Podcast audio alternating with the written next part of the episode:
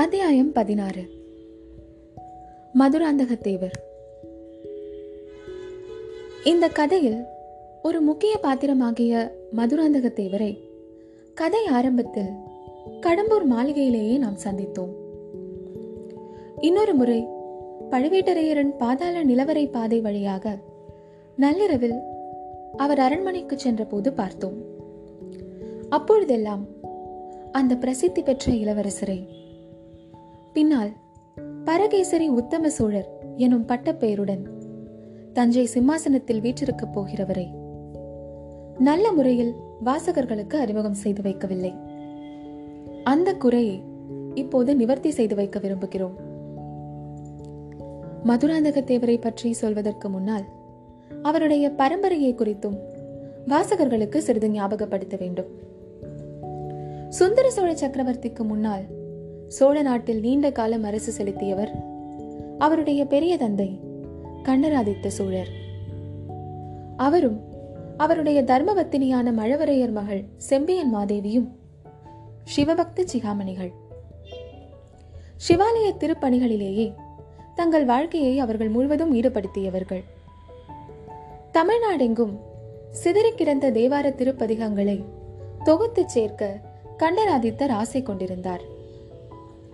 அந்த ஆசை அவர் ஆயுள் காலத்தில் நிறைவேறவில்லை. ஆயினும் சில பாடல்களை சேகரித்தார். தேவார பதிகங்களின் முறையில் தாமும் சில பாடல்களை பாடினார்.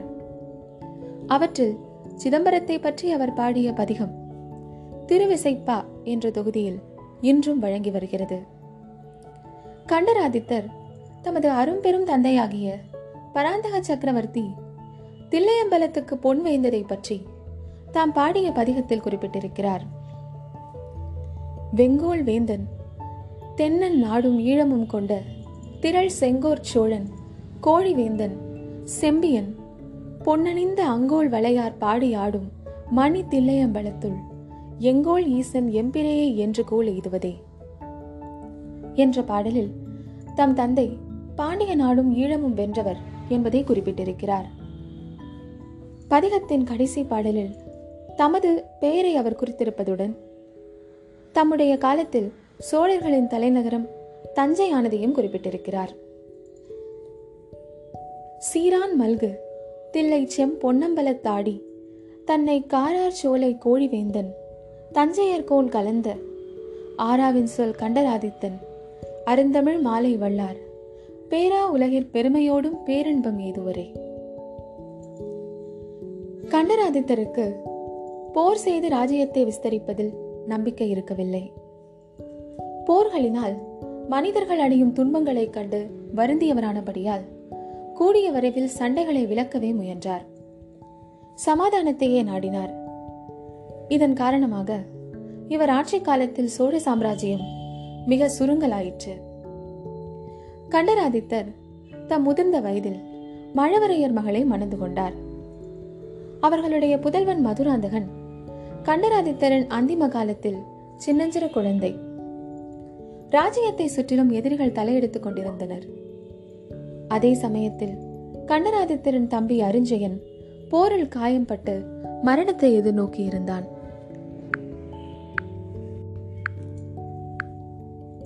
அரிஞ்சயனுடைய குமாரன் சுந்தர சோழன் அதற்குள் காலை பருவத்தை கடந்து பல போர்களிலே வெற்றி முரசு கொட்டி மகாவீரன் என்று பெயர் பெற்றிருந்தான்.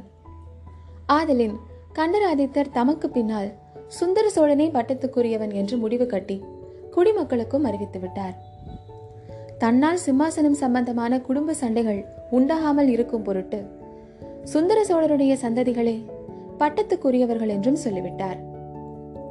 தமது குமாரன் மதுராந்தகனை சிவபக்தனாக வளர்த்து சிவ கைங்கரியத்தில் ஈடுபடுத்த வேண்டும் என்று தம் மனைவியிடமும் அவர் சொல்லியிருந்தார். இவையெல்லாம் அந்நாளில் நாடறிந்த விஷயங்களாயிருந்தன செம்பியன் மாதேவி தன் கணவருக்கு அளித்த வாக்கை நிறைவேற்றி வந்தாள். மதுராந்தகனுடைய சிறு பிராயத்திலேயே அவன் உள்ளத்தில் சிவபக்தியையும் உலக வாழ்வில் வைராக்கியத்தையும் உண்டாக்கி வளர்த்து வந்தாள்.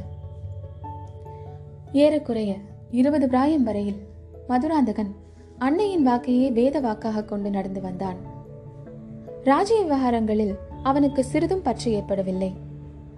சோழ சிங்காசனம் தனக்குரியது என்ற எண்ணமே அவன் உள்ளத்தில் உதயமாகாமல் இருந்தது. இரண்டு வருஷங்களுக்கு முன்னால் சின்ன பழுவேட்டரையரின் மகளை மணந்ததிலிருந்து அவன் மனம் மாறத் தொடங்கியது. ஆரம்பத்தில் லேசாக தலைகாட்டிய ஆசைக்கு பழுவூர் இளையராணி நந்தினி தூபம் போட்டு பெரிதாக்கி வந்தாள். சிறிய தீப்பொறி அதிவிரைவில் பெரிய காட்டு தீ ஆகிவிட்டது. பல்வேறு காரணங்களினால் சோழ நாட்டு சிற்றரசர்கள் பலரும் பெருந்தர அதிகாரிகளும் மதுராந்தகனை ஆதரித்து சதி செய்ய முற்பட்டதையும் பார்த்தோம்.